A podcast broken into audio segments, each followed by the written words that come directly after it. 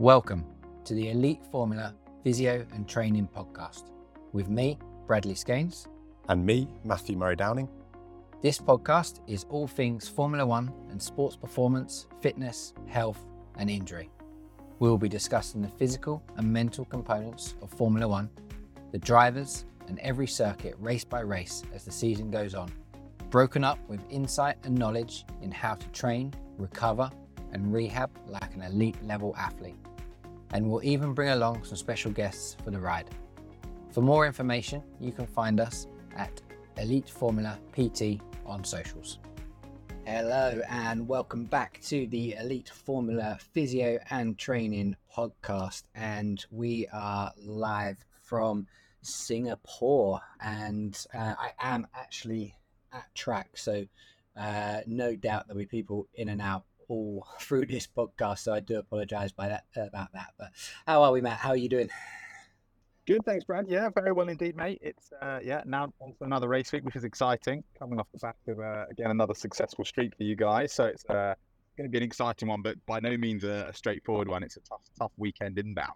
Yeah, for sure. And, and obviously we're into a double header now. We're we're into flyaway, so there's a lot more to think about in terms of jet lag and, and sleep and, and recovery. But you, you can also feel it as well. We're coming up to opportunities of securing constructors, securing drivers, and you can start to feel that anticipation coming and and, and a, a little bit of excitement starting to creep around the team, which is which is nice. And uh, but no doubt, you know, we'll still be uh, we'll still be head on and and focused. Yeah, absolutely. Yeah, it's one of those ones, isn't it? You've just got to stick to your routine to this point, and I think. Perhaps a lot of people have experienced this in whatever sport they've dealt with. If you've been having a successful period, is when you're in, yeah, approaching either records or you're right securing a championship or, or a particular goal that you've set. It's, you know, it's trying to stick to those routines, not get overly excited, not change the game plan at all, and just keep keep doing what you've been doing that's obviously been working for so long. So it's just yeah, keeping those routines and habits that you've you've you've worked so effectively up until this point and not changing much. Uh, sorry, I think I just uh, lost you there a bit, Matt. What was that last bit you said? I just said about just trying to keep the routines, trying to keep habits and everything as consistent as we can do. Uh, particularly, you know, if something's worked particularly well for a team or people that can relate in other other areas of sport. But actually, you know, when we get to a point where we're perhaps tension starting to build or we're nearing, you know, getting over the line, so to speak, it's really key that we keep these habits that we've developed for so long through the season that have clearly worked. Yeah, for sure. It's um, you know, we are yes, there's eight races left, but it is business end for us, and it's now um, continuing to execute at, at the highest level possible, and and there's probably no more testing track than than Singapore and, and the Marina Bay circuit to to do that as well. So it, it's a test of you know the the driver's physical fitness, the driver's mental capacity. It's a test of the car and and um, how it can you know keep its tires not overheat um, on the brakes, and it's a real test uh, for the whole team in terms of strategy as well, because that can play a huge, huge part in this race. And you know, probably almost always guaranteed a, a, safety car here as well. So there's there's lots to dive into it. What what are your thoughts on on Singapore as a as a whole, Matt? Yeah, it's, it's an amazing track. It's one if you talk to drivers, it, it always gets the heart racing in the sense of it's an extremely technical circuit, and it you know I think for the for the I said they're all drivers, so it's hard to say that it's a driver's track, but it's you know it's a track that's going to expose any weaknesses in, in your technical ability. It is super super challenging. Um, lots of corners. We've got 23 corners at Singapore. Um, it's it's lots and lots of. Uh... We we uh, uh, we haven't actually, mate. We haven't. Oh, they changed changed now, isn't it? It's dropped. It's uh, they've changed it this year. Of course. Yeah, yeah, yeah. So, so we have construction going on in Singapore. So um, it's down to 19 corners, uh, four corners removed on that in that sector three, uh, which is now a, a straight rather than kind of looping out and looping back in.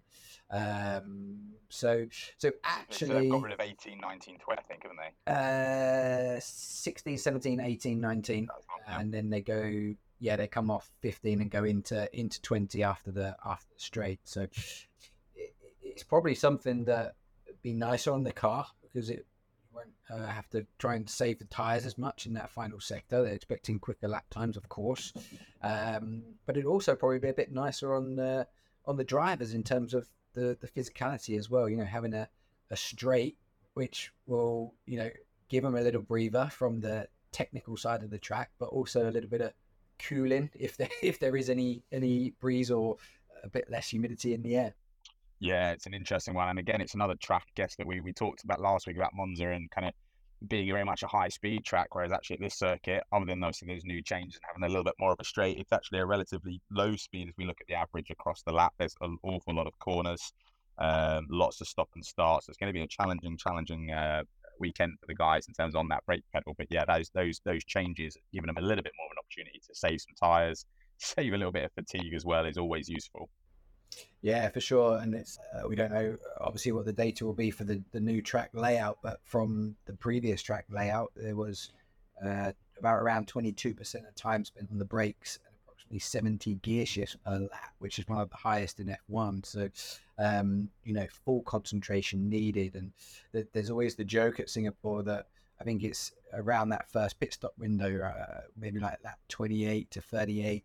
Um, you always end up getting a safety car because pit windows coming up, people start to push, tires are obviously gone, cars overheating, and there's always a mistake somewhere there. So, real, real concentration needed from from all the drivers this weekend. Yeah, absolutely, and it's worth mentioning on that. I mean, it's it's slightly out of our realms of expertise, but obviously we've got a group of engineers and technicians around us who obviously have spent years collecting data on the circuit and obviously information, as you say, around strategy and what might suit our car and, and, and the way that it that it runs. So actually, you know, it might only seem like a couple of corners taken out, but obviously to, to, to the way that we would set that up for a driver in terms of expectations, I think it's really going to show you this weekend how important the data that we collect from all the three practice sessions is really going to be useful for us as a as a team, making sure that we collect as much data as possible to give us, you know, as much understanding and potentially plan for uh, as much as we can when it comes to the race. So it's one thing to mention is obviously for the drivers, obviously it's a change because the circuit they may have driven for years, but actually for the team as a whole, in terms of us planning strategy, it certainly makes it really, really difficult in a race that's already can be quite unpredictable with safety cars and whatnot. So yeah, it can be it can be more challenging than perhaps seen on the surface. Yeah, for sure. And I think the most challenging thing about the track for the drivers is is obviously the heat and the humidity that uh, that presents itself here. You know, immediately you're in the car, sweating, dripping. Um, I saw some quotes the other day, and one driver was talking about, you know, by lap 10, he's looking at the board and seeing, you know, uh, 50 laps left and thinking, oh my God, I can't, can't do this, and really kind of getting into it. So, you know, we, we're gonna we're gonna have a humidity of around 80%. It's gonna be 30 degrees plus. Drivers are going to lose three, three and a half kilos at least how can we as as performance coaches you know limit the impact of this and give them the best chance of performing on the day or night i should say yeah yeah it's it's an interesting one i think it, ultimately it starts uh, probably a long way back for us you know we're looking back now for the last kind of six or eight weeks now you know we've kind of been looking ahead to this race obviously i think first and foremost it starts with education um, you know, making sure your drivers understand the importance of the humidity change. Obviously, they would have driven it before, so they a lot of them get it to point. But actually, this year we're seeing a lot of new drivers on the grid, and it's a good opportunity for us to educate. So the main things for us, I guess, are looking at the the, the different ways that I guess heat can impact you. So first and foremost is obviously um, with the increased humidity, our sweat rate reduces. Um, that, that we're not getting that uh, cooling across the skin, so we're going to see that actually water intake and preloading of fluids is going to be absolutely crucial this weekend. Um, so yeah, getting enough fluids in, and that fluid intake is going to start way before race day. You know, we're going to be looking at that really probably earlier on this part of this week, making sure that those guys are as hydrated as they possibly can be. Um, also making sure that the quality of that fluid going in, so looking at electrolytes, and um, we would have done some sweat testing data earlier in the season. So again, we can kind of look at that and making sure that we're you know putting the right amount of electrolytes into these athletes to make sure that the, the quality of what's going in is really important. Um, and then on top of that, some of the training that we would have done over the last few weeks would have been pretty much tailored to the humidity. So trying to get some of this heat acclimatization. The body is really clever. We can see a lot of these changes happening as little as one to two weeks. Um, so starting to change the climate that we may be exercising in, you know, through use of you know saunas or purely just training in a hotter climate to put their kind of cardiovascular system under a little bit more stress is a great way of just getting the body used to the change in, in temperatures we head out to Singapore. Yeah, that was certainly um, our sketch there. We we were going out at midday in, in the, the Monaco heat, uh, run or or play padel, a new uh, a new hobby there. Um, but yeah, really just being in direct sunlight, being in that heat, and it's it was actually super humid out there as well, around seventy percent on some days. So we've actually been in that condition a fair bit. So hopefully we've had uh, an appropriate adaptation there. So, but yeah, you're right. Hydration is is super super important. You know, you can only get one one and a half liters in the car for, for race day, and that'll be boiling hot by the time the the race even starts. So preloading that starting early this week. Big thing for me is particularly on these flyaways with the long flights is electrolytes also whilst in the air because you can become very dehydrated on on planes as well. So preloading before the flight, loading during the flight, and then just continuing that on as we head into the, the race weekend itself. And then just doing everything we can to keep core temperature as low as, as possible. So we'll use cold water immersion, ice baths here, so we've got the the ice pool being set up and going to that for for a period of time before every every session and after each session as well. We'll have ice packs and cold towels to to hand throughout the the the race weekend. Cooling vests will be used all the time, and in every opportunity it'll be you know in shade or in air conditioning using fans, any sort of ventilation, airflow, cooling strategy that we can we can use because keeping that core temperature low prior to an event, even if it just gives you one or two percent extra, will will make all the difference um, uh, potentially on on race day. So really important for us there. Yeah, absolutely, and it's probably a, a good mention as well. And we talked about obviously cardiovascular stress as well, and it's probably a good opportunity to, to kind of anyone who's listened to a, our podcast. I think I want to say it was maybe two or three podcasts ago, Brad, when we were talking about mm. running in the heat, and I yeah, yeah. cooked it whilst going for a run but actually is the is the, the the demand on your on the you know we're seeing these guys and we look at their heart rate data and we look we know a lot of their stats about how you know uh, in terms of their heart rate training zones when they're in a race is is, is, is pretty high. The cardiovascular stress is, is pretty immense.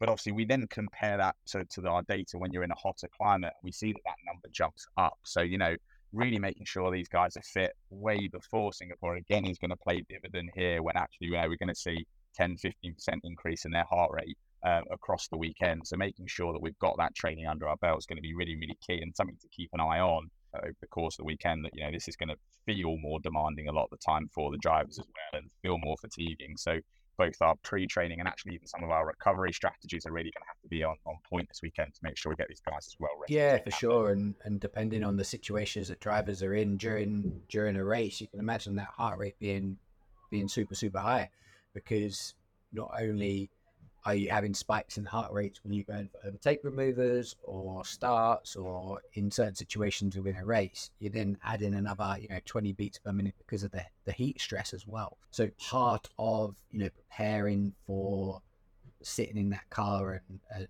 experiencing that can be strategies to help keep keep that kind of heart rate under control. So again, for we would maybe use some breathing exercises, some really simple breathing exercises, just to the moment where you feel that that's getting a little bit too much and that heart rate spiking a little bit too much, you can, you know, kind of bring it bring it back down and bring yourself around a little bit and, and calm yourself a little bit because it can lead you to get, you know, a bit jittery and, and so on and so forth.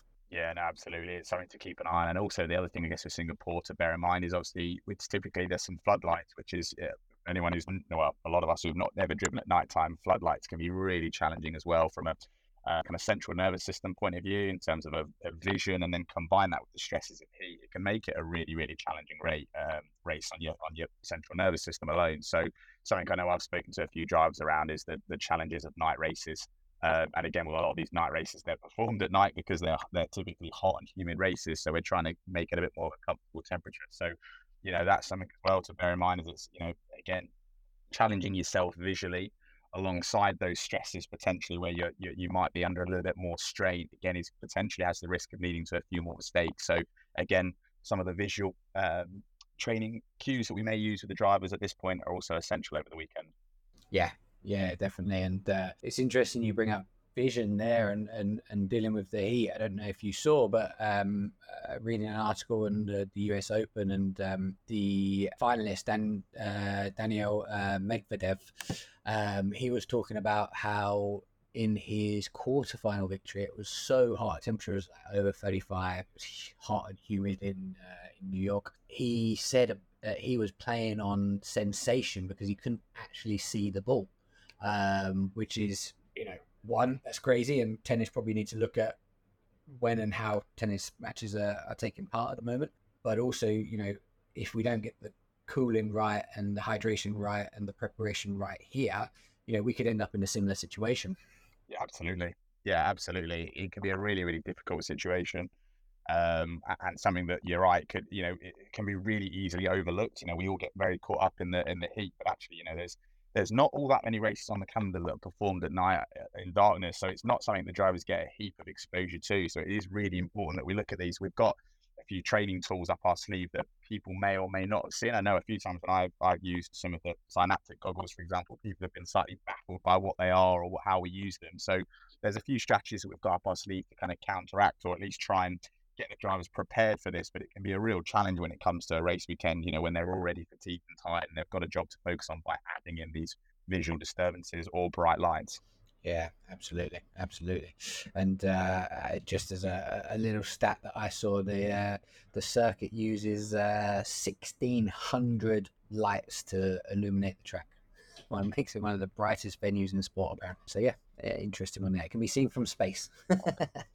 Wow, can it really? That's yeah, yeah, yeah. Just uh, a little, little stat I saw on the way uh, on the way here. But um, cool. And so obviously we talked about the track being technical in nature, but we also have a, a few corners with you know relatively high G-force as well. You know, four, four and a half, don't we? Yeah, absolutely. I mean, looking at if you look at the um, kind of track layout, we've got a few, uh, particularly coming onto the main straight, for example, and as we come out in kind of through sector one as well, there's some corners that aren't quite as drastic. So you'll see the drivers experience some, some high G-force. It's a, it's a it's a track again that hasn't got an awful lot of forgiveness. So again, as you as you mentioned, Brad, we're quite likely to see a safety car. If we look historically, it's generally a very easy track to make a mistake and put it in the wall. So yeah, it's uh, it, it's a challenging track. Max actually famously, right, one to put it into the wall a little bit. Oh yeah, okay, that wasn't with me. So uh, we didn't have um, we had some damage last year, didn't we? And uh, and and, and a, a qualifying to forget. So it's um, we're going to be looking to yes, yes. to have a better weekend this weekend. no, absolutely. But it's yeah, it's certainly a track that it's yeah fairly unforgiving and certainly offers in terms of um, track layout. I always try and urge anyone with with Singapore to try and actually have a little look at the track max. It's super interesting to look at. Um, it, it really does throw everything at the drivers in terms of big braking zones. Um, we've got chicanes got hairpins. You know, it really is a super, super technical circuit, uh, which we often see as we kind of travel to this part of the world. So it's a great one to kind of show off the car's both weaknesses and strengths, and certainly challenging from a from a tactical point of view in terms of tire wear and things like that. Yeah, absolutely. And I think just uh, I guess a final point to make on that, you know, we're talking about a track that's it's very physically demanding from you know the, the mental side of things as well very technical too. But it's also the longest race of the year. So you have all these physical demands you have these mental demands and they have to do it for two hours because it will last or it normally lasts. It might be different now with the changes i guess but it normally lasts the full length of time. It normally lasts two hours. Yeah absolutely. No it's a, it's a super long circuit. And i think uh, you know again we're talking about the number of corners and even though as we've dropped it down now a few few corners just kind of sub just under sub 20 but it's still a lot of corners to get right. You know, we, we talk about kind of a lot of mental strategies that we use with the drives in terms of, you know, for a lot of tracks, we might be looking at somewhere in the region of, you know, 12 to 14 corners that we have to nail and then on to the next lap. But actually to get, you know, 19 corners right, it, it sounds easy, but, you know, it's so difficult and, and it's something the drivers are going to really have to focus on. You know, it's just so challenging. Yeah, absolutely. Um, cool. Okay. So I think we've covered everything with that. So we'll sign off there, Matt. Um, thank you very much. We'll look forward to the race this weekend. And yeah, I'm going to go back to getting set up at track. And what are you up to this weekend? Yeah, so we're I've actually just got a little break this week, and then we are back into training next week. Uh, we're just prepare, uh, preparing for our last round in Barcelona. So yeah, we've got that coming up in uh, two weeks. So uh, yeah, very exciting. And then also this weekend we're racing uh, Ducati. We're racing at uh, Oulton Park. So again, getting close to sealing up the championship. So it's um, yeah, all guns blazing and ready to ready to go. Brilliant. Well, we'll uh, we'll leave it there. Thank you very much, Matt. Enjoy your break. I am going to continue setting up our driver room and then hopefully get some more satay tonight. So keep following my Instagram if you want more pictures of satay. and um, yeah, thank you everyone for for listening. As always, if you're liking the pod, please do um, subscribe and like. It all helps us keep keep going and, and progressing this pod. And um, yeah, enjoy the race weekend. See you all next week for a look back and a look forward to Japan and hopefully some opportunities for us to start tasting a little bit more champagne. But let's see how we go. Cheers, Matt. Bye. Cheers, Brad. Thanks for listening, everyone. You have been listening to the Elite Formula PT podcast with Bradley Scanes and Matthew Murray Downing. You can follow us on socials at Elite Formula PT or sign up on the app at eliteformulapt.com. Please follow, subscribe, and if you enjoyed the podcast, why not leave a review on Apple Podcasts, Spotify, or wherever you're listening now?